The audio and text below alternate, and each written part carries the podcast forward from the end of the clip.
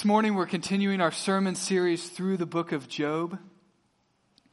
Uh, if you're not familiar with the book of Job, if you're just showing up here this morning trying to pick up speed where, where we're at, um, the book of Job tells the story of a believer in God who had, I guess we could say everything, and then who lost, probably safe to say, nearly everything.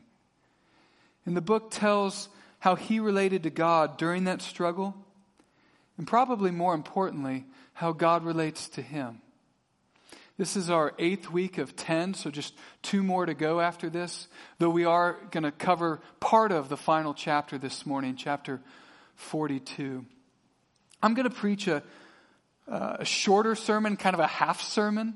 Uh, don't celebrate too much uh, this morning, but I, I'm going to preach a short sermon. And then we're going to do something we, we really don't ever do, but we're going to bring up Tim and Cindy Cole, who have been at this church for several years. And they're going to tell us, or they've told me throughout the weeks, we don't have, we have not experienced suffering that's Job-like. They haven't, and they haven't. But the sufferings they've experienced over the last few years have been very real. And the way that God has held on to them has also been very real and beautiful. And so I'm going to preach a shorter sermon and we're going to bring them up and we're going to get to hear a little bit about uh, what the Lord has been doing in their lives.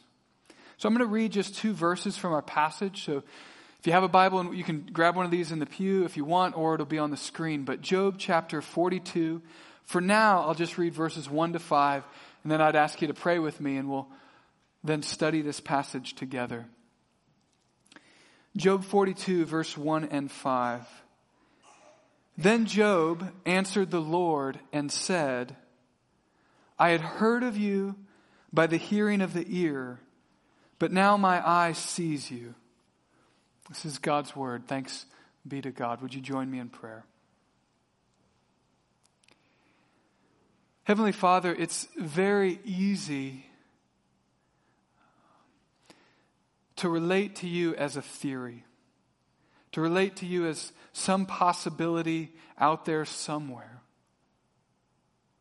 something abstract and remote. That is not how Job was related to you in chapter 42, nor how you were related to him.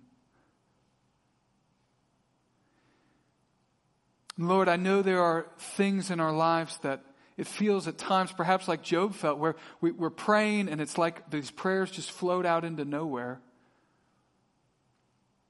But what we pray this morning is that you would draw near. And we would know you more deeply. In Christ's name we pray. Amen.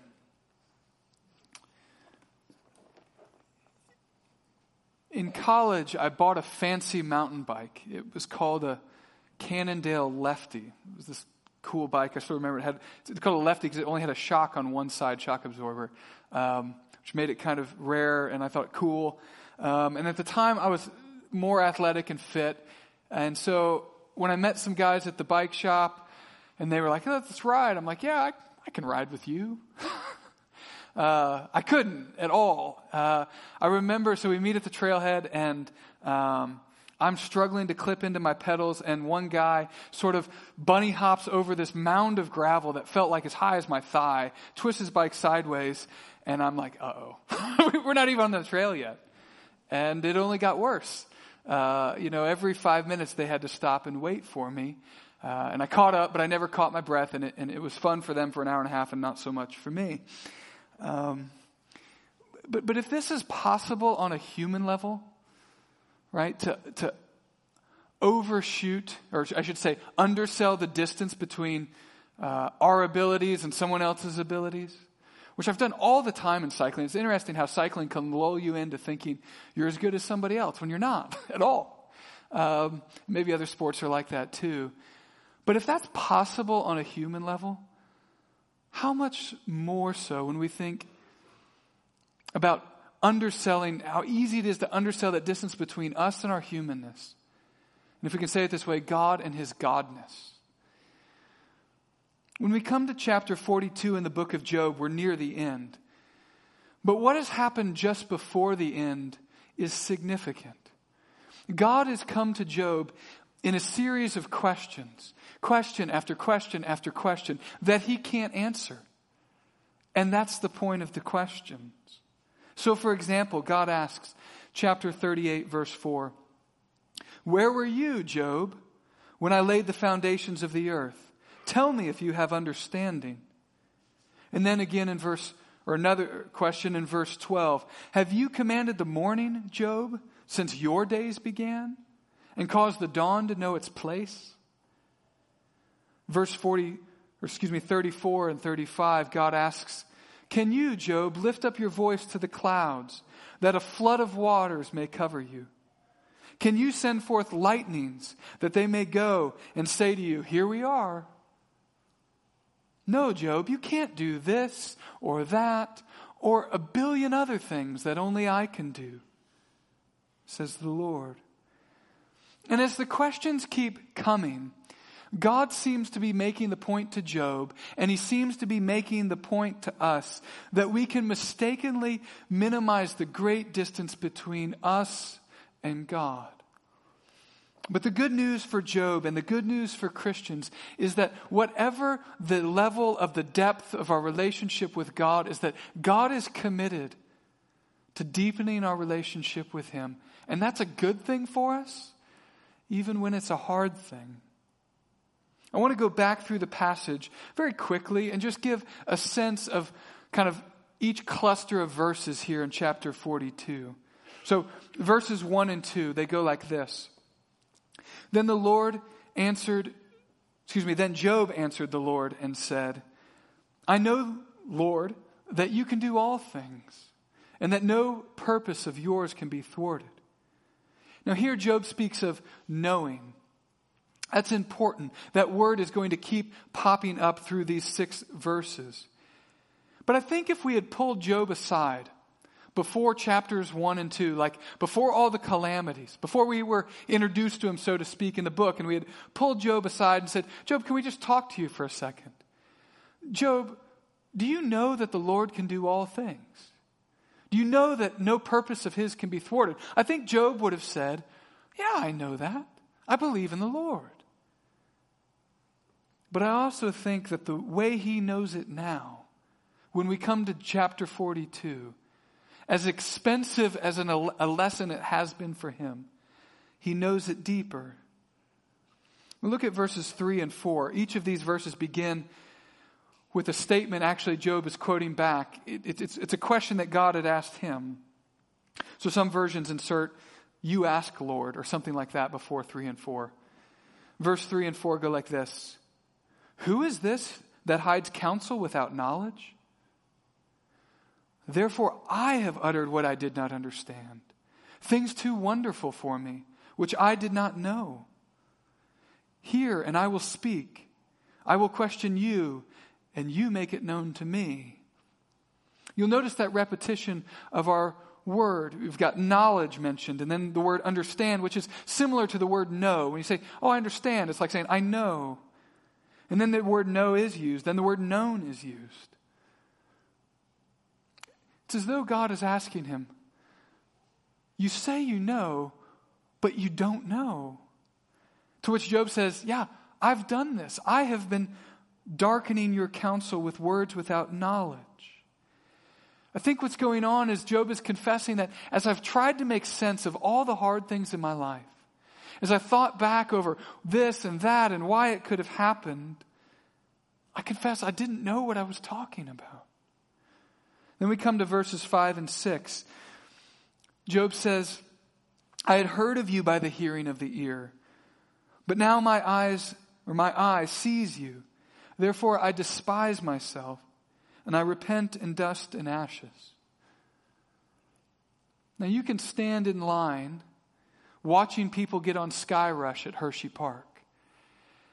And you can interview the people about what it's like to ride Sky Rush. You can even uh, and I did this just very briefly. You can get on YouTube and you can watch YouTube videos of people riding Sky Rush. You can hear their screams.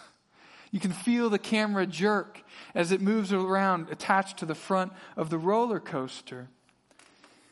But I'll submit to you, this is something I'll never know.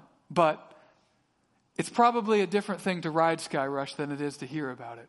I say I'll never know because at least that's my, my good intention in life here is not to know firsthand what it's like to ride Sky Rush. Um, but that's Job. I mean, he, he, he knew of God, but now he knows God in a deeper way. One paraphrase of the Bible says it like this putting words in the mouth of Job, saying, I'll never live again on the crusts of hearsay.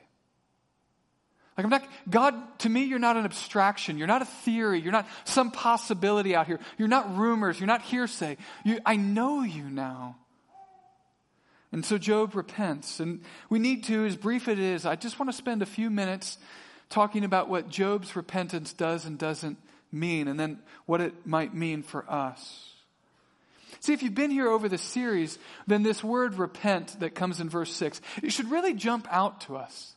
And, and, and here's why. Because if you were tracking with what the friends say, and I know some of you are just jumping into the study, but, but what happens through the middle portion of the book is Job's friends come to him, they say, Job, you need to repent. The reason the suffering is coming upon you in this life is because you're a sinner. And if you weren't such a big sinner, if you would repent, then God would restore you. And Job says, No, well, I am a sinner, but, but not like that. I didn't, I'm not suffering because of sin in my past. And so, anyway, all that to say, when this word repentance is used, we need to talk about why it's used. I mean, Job does repent and God does restore him, but I don't think repentance means here what Job's friends thought it should have meant.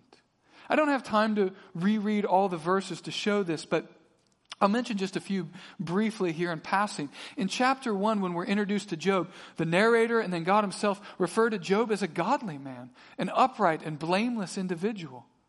And then all the calamities happen there in chapter 1, and Job still continues to exalt God's goodness. And then in chapter 2, same thing happens.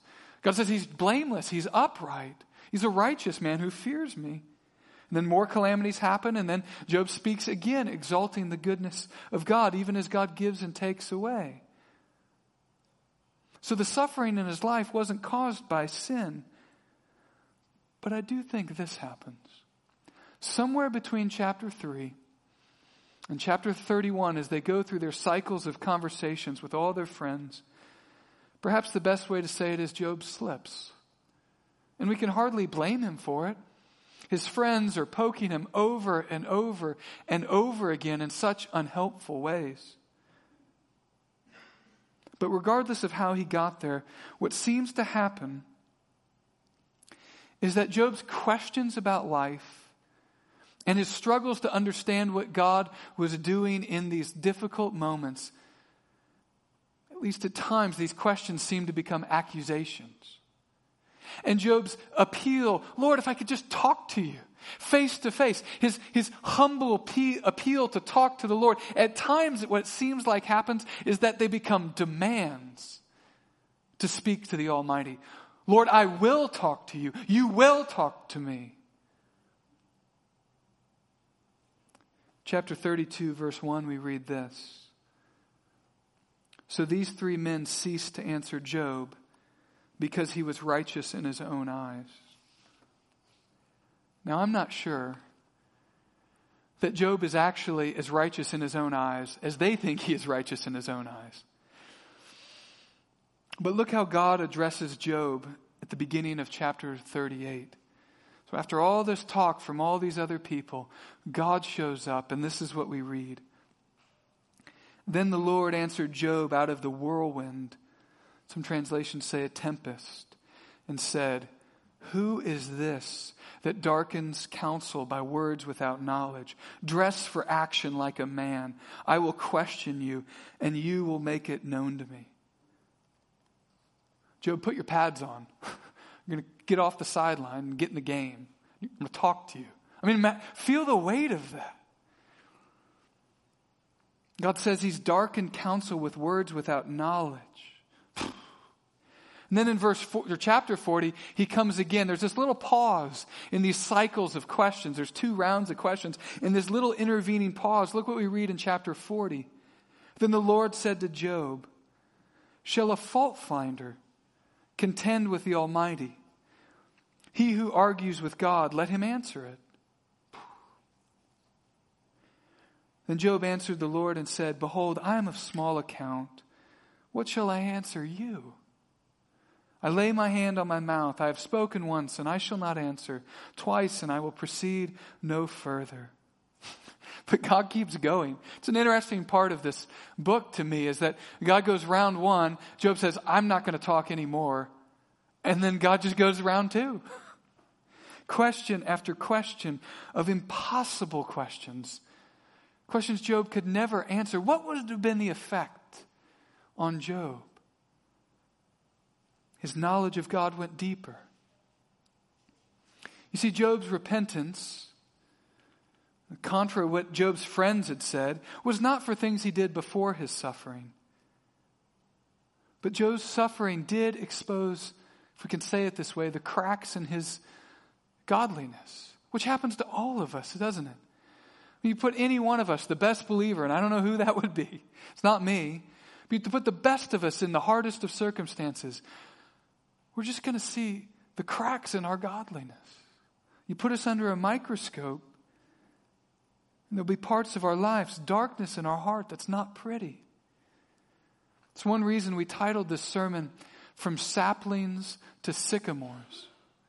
You see what Job had at the beginning, he had knowledge of God, he had fear of the Lord, but it was like a sapling.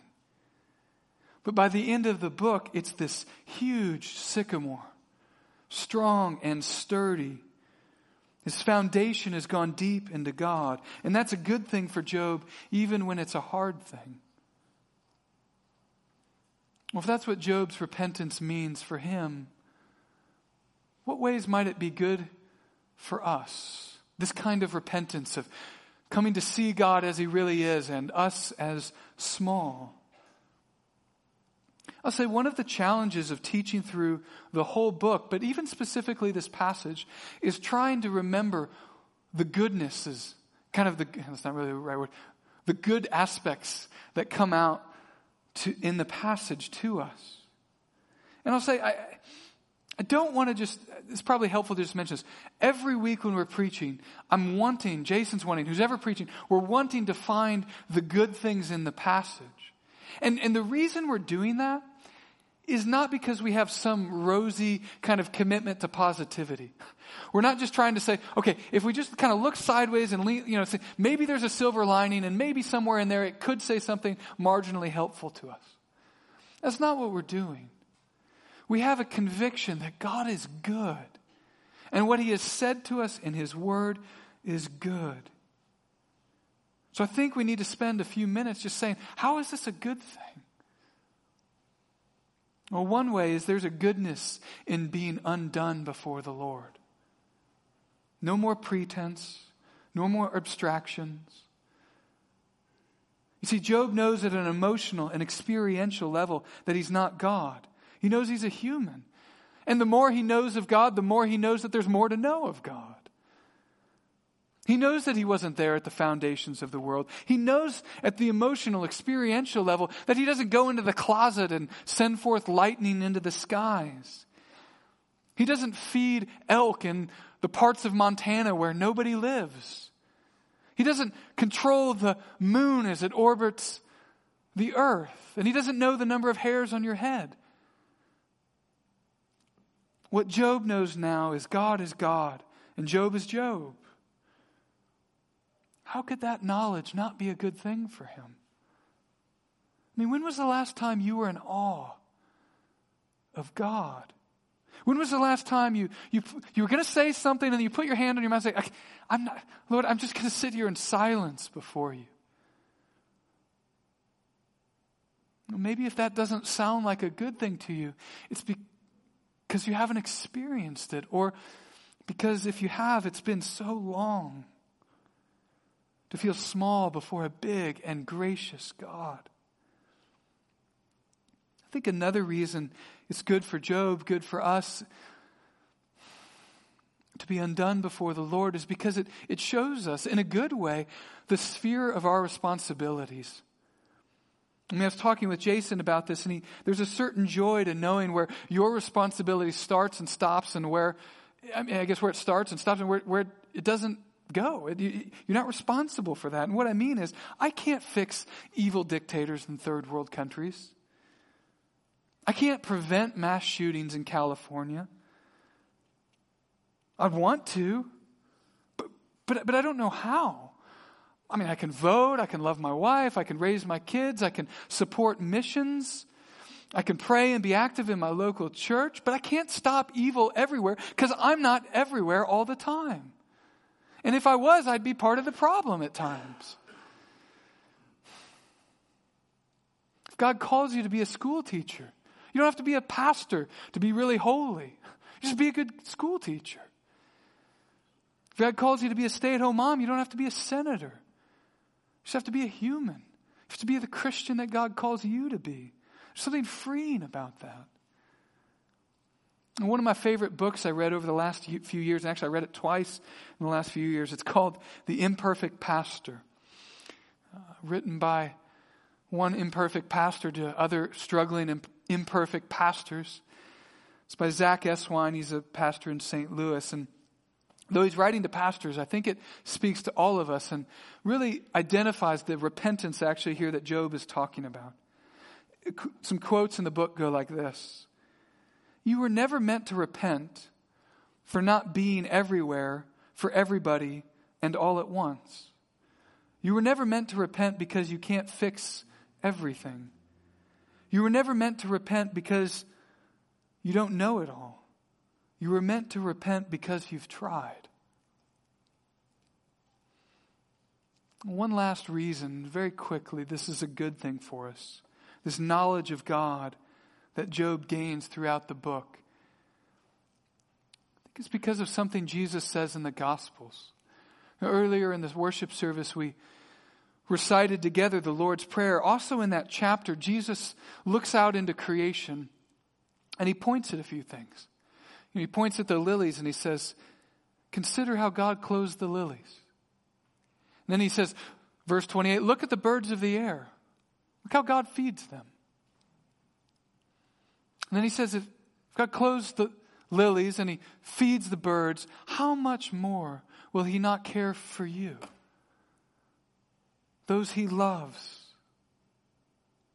This tour of creation that God takes Job on, and in a sense takes us on through chapter 38, chapter 39, chapter 40, chapter 41, that brings Job to this place of being undone in chapter 42, is a good thing for us in the same way Jesus tells us to consider the lilies and consider the birds.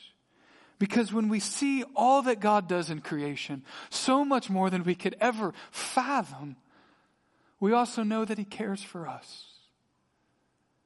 And He's a personal God who not just provides for our needs generally in food and clothing, but He provides for our sin needs and our need for forgiveness through the person of Jesus Christ. And He tells us now not to be anxious because the God who rules over everything cares for you and I. Well, what I want to do now um, is pray.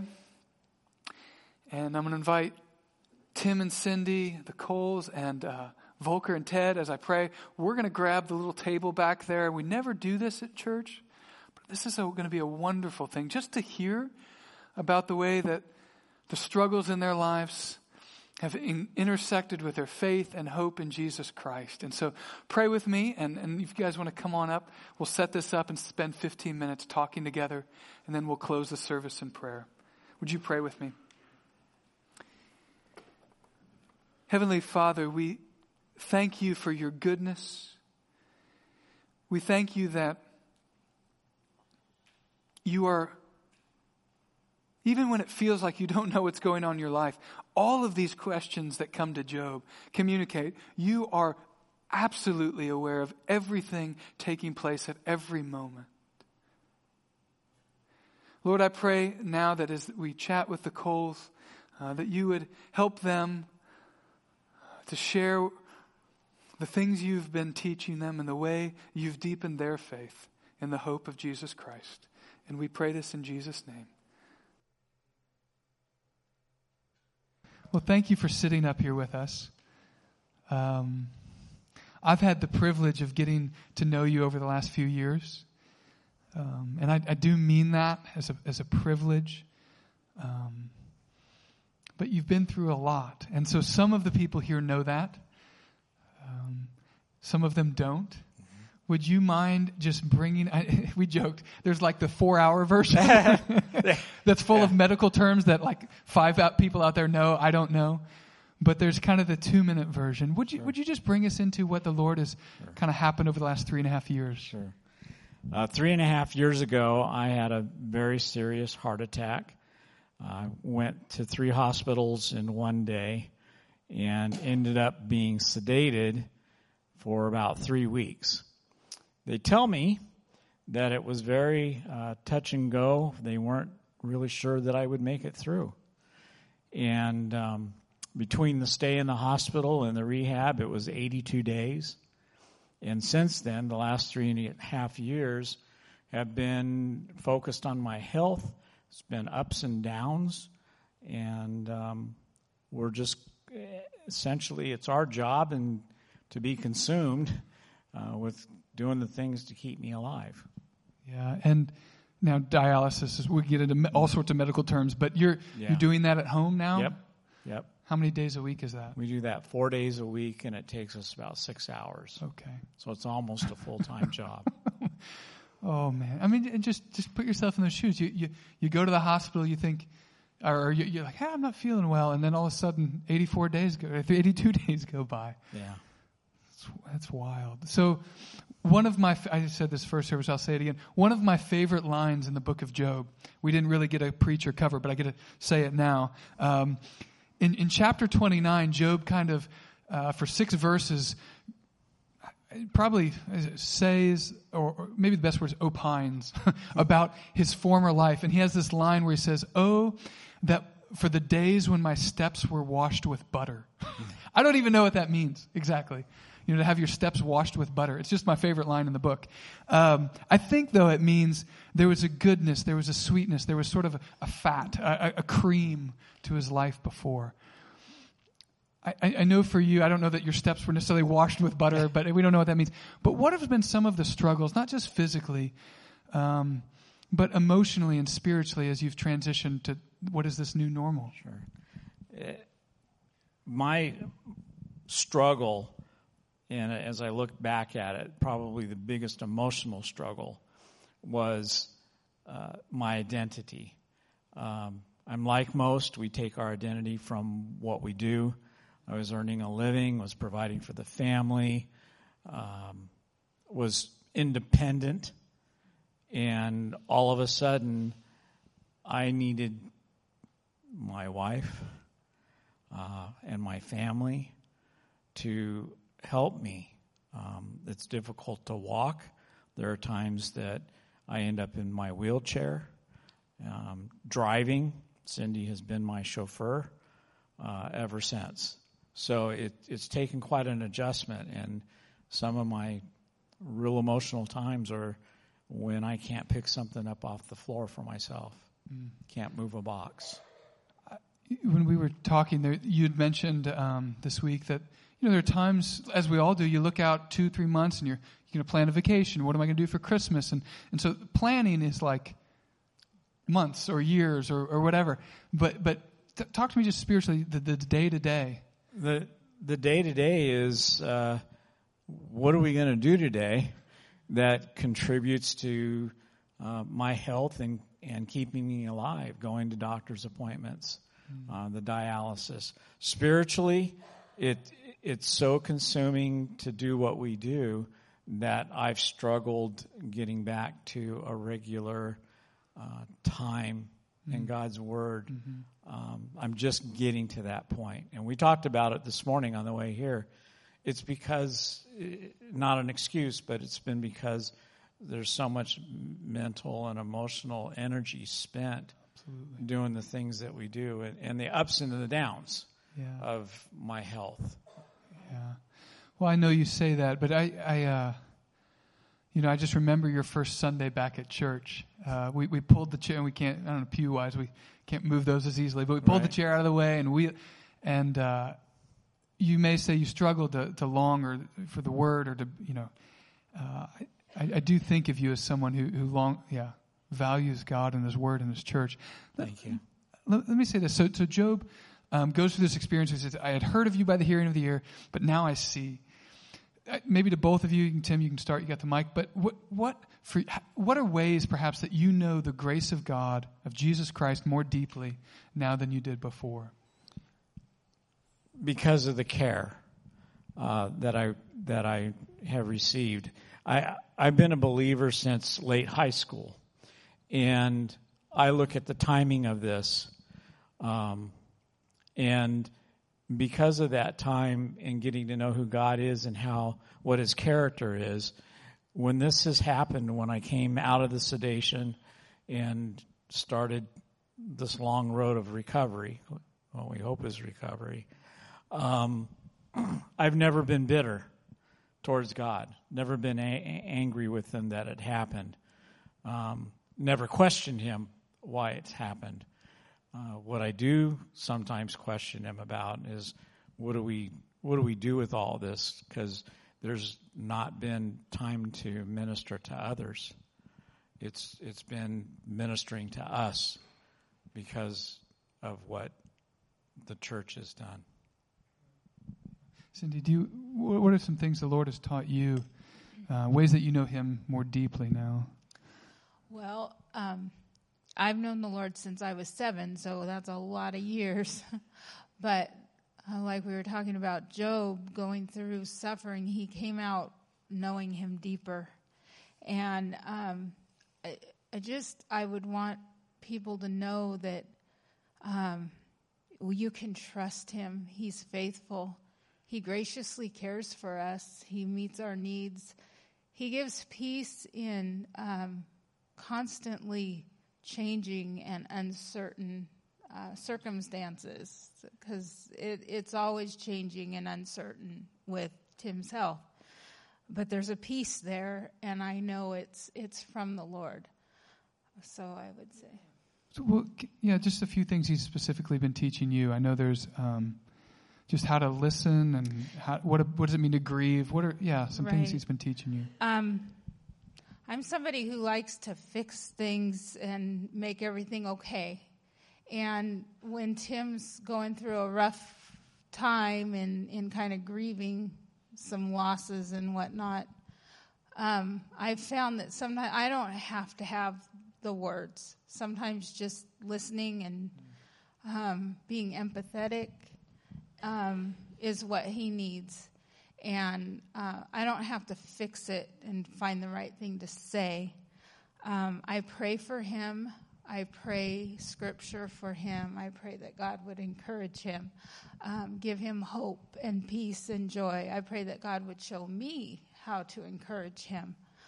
Um, also, I haven't suffered uh, in the same way that Tim has but I do grieve the losses that he grieves. And um, I have to read this. I have a quote from John Piper that I that's been very helpful to me. So I, I have it written here so that I could share it and not butcher it. But it, it's good advice for me. Occasionally weep deeply over the life that you hoped would be. Grieve the losses feel the pain, then wash your face, trust God, and embrace the life that He's given you. Clearly, our life isn't what we envisioned it would be in these years, but for me, something I've had to do and that has been helpful for me is to surrender what I thought our life would be and the dreams that we may have had. Uh, surrender those to God because His ways are higher and He has a different path for us. And um, when I surrender that to Him, I'm able to embrace that path that we're on now. And I have found that when we have God in our life, we're truly able to experience joy in sorrow that surrender you talk about, it's it's That's a, that's a you do it once and it's done, right? No. Sadly. Maybe for some people. No, I, I'm teasing. I'm you. one of those people that sometimes takes it back and then I have to give it again, you know. So Yeah, yeah, yeah. It's, it's a process. I, I, yes, that is the Christian life, a moment by moment Right. dependence and trust in the Lord. So I kind of ask both of you, maybe, maybe Tim to you first here. Um, and I'm going to ask you this, but really I'm, I'm, asking you to kind of press it out into us because we're, we're doing this here, not just in your living room. We're doing it here in front of everyone because, because I, I want us to wrestle with this answer. But um, I know it was important for you to develop close gospel friendships before all this. Um, you you probably didn't do it with. There's going to be a day when I'm going to go in the hospital for 82 days. You know, you didn't see that, but but talk to us about what you did before and why it's been helpful and what we might need to be doing now as a church. Uh, be- before all of this, it regularly attending church and fellowshipping with the body, getting to know people, being in small groups.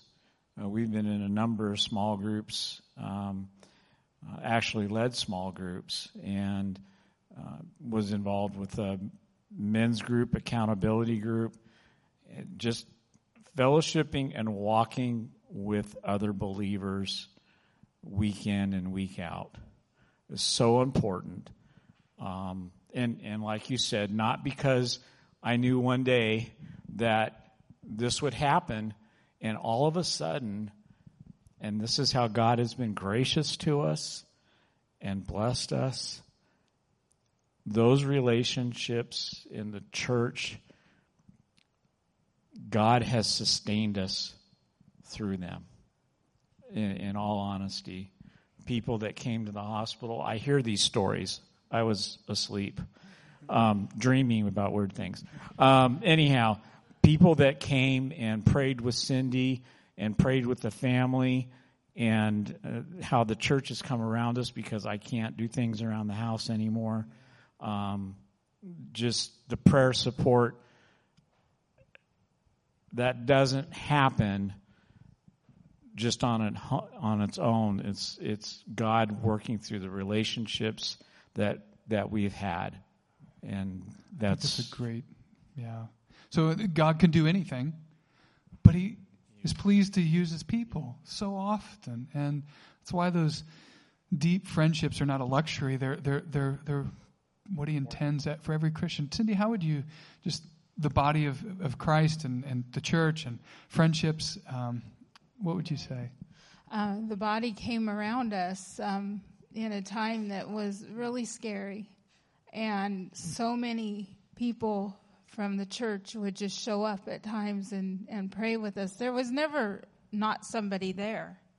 Um, Benjamin came to a family meeting we had where we were discussing something when Tim was sedated, and we had to discuss with the doctors what we would do, um, a course of action, and Benjamin offered to come. And um, another thing was um, our youngest son at the time was just graduating from high school, and there were several men in this church that surrounded him.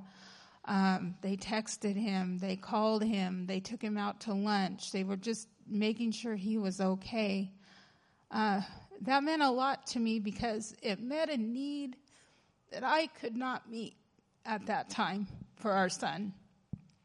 I was sitting next to Tim's bed most of the time, and um, they took over in that aspect, and that was really appreciated. And it was it was the body of Christ working. Well, maybe we'll kind of end here and just ask this question, maybe first to Tim and then to you, Cindy, too. But, um, you know, it was an, they talk about me going to a meeting and others have, I, you couldn't go see them in a hospital and not leave ridiculously encouraged. It was, it was, it was, this humorous, strange part thing of a very heavy situation is that, uh, multiple times people would say, I went and saw the Coles and I was mad and grouchy, and then I left as happy as could be. and not that everything was perfect, obviously, for you guys. There were some very hard moments where hard things were being contemplated. Um, perhaps, I, you know, some of them I'm, I know, I'm aware of, others I'm not. But I, as I look out, knowing the people of our church, um, there are hard things being weighed in the balance, and, and, and if not, they might be around the corner. What, how would you encourage them, uh, encourage us, uh, to those that might even be suffer, feeling suffering right now, whether health or finances or, or what have you? This was a difficult question for me because I really think it depends upon who you are in contact with. But just to share a quick, quick, short, well, I can talk. Um, a good friend of mine, accountability partner, he was, I was the first one that he came to to tell me about their pregnancy and the fact that they didn't think that this pregnancy would make it to birth. And if it did make it to birth, it might not make it through. And all I could do was sit, listen, cry with him, and just commit that I'd walk through this journey with him.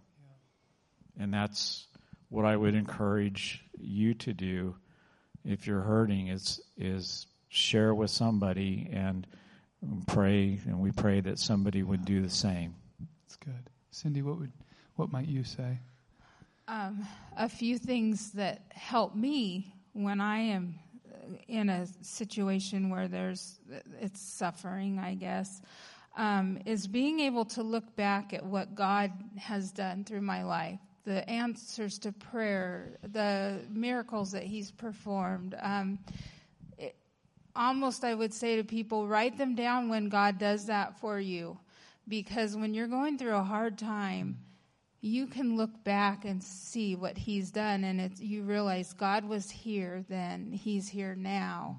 It, it builds your faith to look back and see what he's done. Another thing is um, being in the word and in psalms david pours out his heart uh, in the psalms and mm. and it's it's it's encouraging uh, to know that we can just tell God, and He understands. And um, uh, listening to praise and worship music is good for me because um, it takes my focus off of the situation that we're in and puts it on the Lord, mm. and it changes your perspective. Mm. And and one other thing is I think having other people, maybe being part of a small group, but having other people that you care for and pray for. Because if you're praying for others, it kind of takes your eyes off of your situation and um, puts it on on somebody else and caring for them. I, I think that's really helpful. That's it's almost Job's testimony, right? He what's the language? I my eyes see. He's lifted his eyes somewhere. That's what God's doing through all those chapters. Said, look up, look up, Job, and. Uh, well, thank you for being brave and risking uh, talking up here with us. I'm going to pray. Looking at Ben back there, you can come up and lead us, maybe you guys, in one more song, and uh, and then we'll we'll get out of here. Be praying for the Coles. There, um, things are always up and down and hard. And even this week, it wasn't even. I made them write out their answers so that I could just read them to you in case things didn't work out. Um, as far as just having setbacks and health, and so just be praying for them and uh, encourage them, maybe even send them notes throughout the weeks. Let me pray. Heavenly Father, um, man, I, I think about what it meant to see Tim back in ICU three and a half years ago. Just felt like he was hanging on by a thread and, and not knowing what to do, not knowing what to say. What a privilege and a joy it is to sit here with him now and Cindy and hear their testimony of your faithfulness. Hear even one of the struggles he says is, Well, I, I just feel like I can't minister to others very well right now. What? Lord, you, we can't manufacture that on our own. That is a testimony of you working in Tim and Cindy's life. I pray for them and that you would continue to sustain them and uphold them, as it says in the Psalms, with your righteous right hand and uphold us as well in the good news of the gospel. In Christ's name we pray. Amen. Thank you.